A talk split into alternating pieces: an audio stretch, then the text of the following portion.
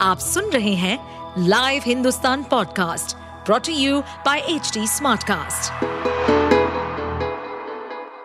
नमस्कार ये रही आज की सबसे बड़ी खबरें।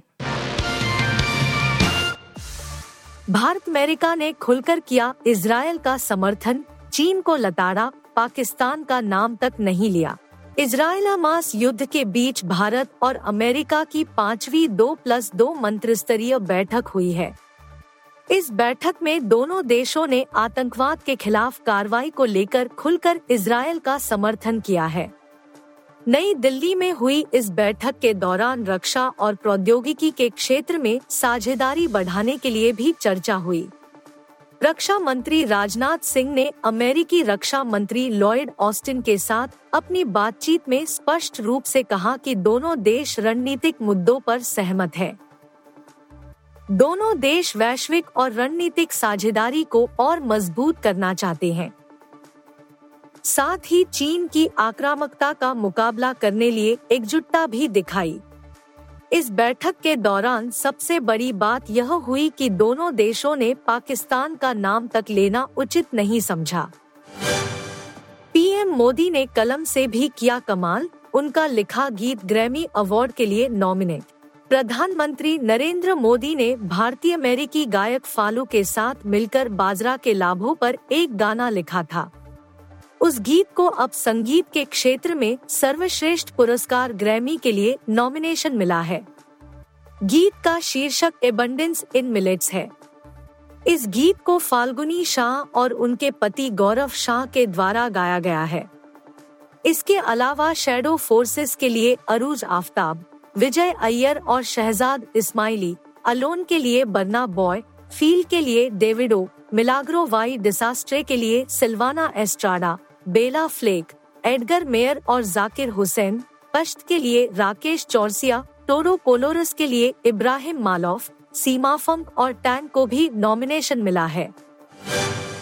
बारिश ने दिल्ली को प्रदूषण से दिलाई राहत, सात डिग्री तक गिरा तापमान। बारिश के बाद राजधानी के तापमान में सात डिग्री सेल्सियस तक की गिरावट आई। वहीं हवा अभी खराब श्रेणी में है, लेकिन एक दिन पहले की तुलना में दो स्तर का सुधार हुआ है। तेरह नवंबर से हवा का स्तर फिर से गंभीर श्रेणी जा सकता है। हालाँकि यह दिवाली पर होने वाली आतिशबाजी आदि पर भी निर्भर करेगा।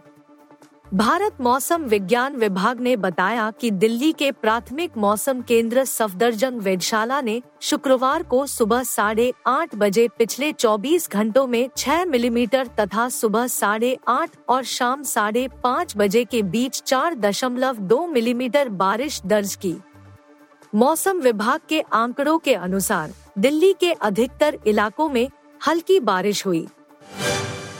वर्ल्ड कप में पाँच टीमों का सफ़र हुआ खत्म। आज पाकिस्तान या न्यूजीलैंड का कटेगा पत्ता।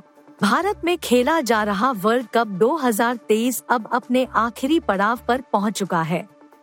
शुक्रवार 10 नवंबर तक चार टीमों ने अपने कुल नौ लीग मैच खेल लिए हैं, जिसमें से सिर्फ़ साउथ अफ्रीका ही विश्व कप के सेमीफाइनल में जगह बना पाई है।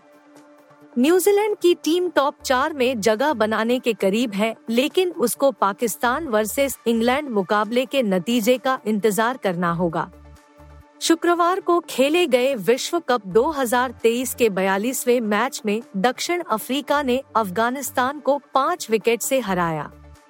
इस हार के साथ अफ़गानिस्तान की टीम का भी टूर्नामेंट में सफ़र खत्म हो गया और वह प्रतियोगिता से बाहर होने वाली पांचवी टीम बन गई है। Rashmika Mandanna deep fake video case में दिल्ली पुलिस ने दर्ज की एफआईआर जाँच शुरू। अभिनेत्री रश्मिका मंदाना हाल ही में डीप फेक वीडियो को लेकर चर्चा में थी, जिस पर न सिर्फ़ एक्ट्रेस का रिएक्शन आया था, बल्कि जारा पटेल का भी, जिसके वीडियो पर रश्मिका का चेहरा लगाया गया था। वहीं कई सेलेब्स ने भी डीप फेक वीडियो के मुद्दे को गंभीरता से लेते हुए एक्शन लेने की बात कही थी। ऐसे में अब दिल्ली पुलिस ने अभिनेत्री रश्मिका मंदाना के डीप फेक वीडियो के केस में शुक्रवार को अज्ञात लोगों के खिलाफ प्राथमिकी दर्ज की। आप सुन रहे थे हिंदुस्तान का डेली न्यूज़ रैप जो एच टी स्मार्ट कास्ट की एक बीटा संस्करण का हिस्सा है। आप हमें फेसबुक ट्विटर और इंस्टाग्राम पे एट एच टी या podcasts@hindustantimes.com पर ईमेल के द्वारा सुझाव दे सकते हैं। इस पॉडकास्ट पर अपडेटेड रहने के लिए हमें फॉलो करें एट एच डी हम सारे मेजर सोशल मीडिया प्लेटफॉर्म्स पर मौजूद हैं और ऐसे पॉडकास्ट सुनने के लिए log on to W W W dot H T Smartcast dot com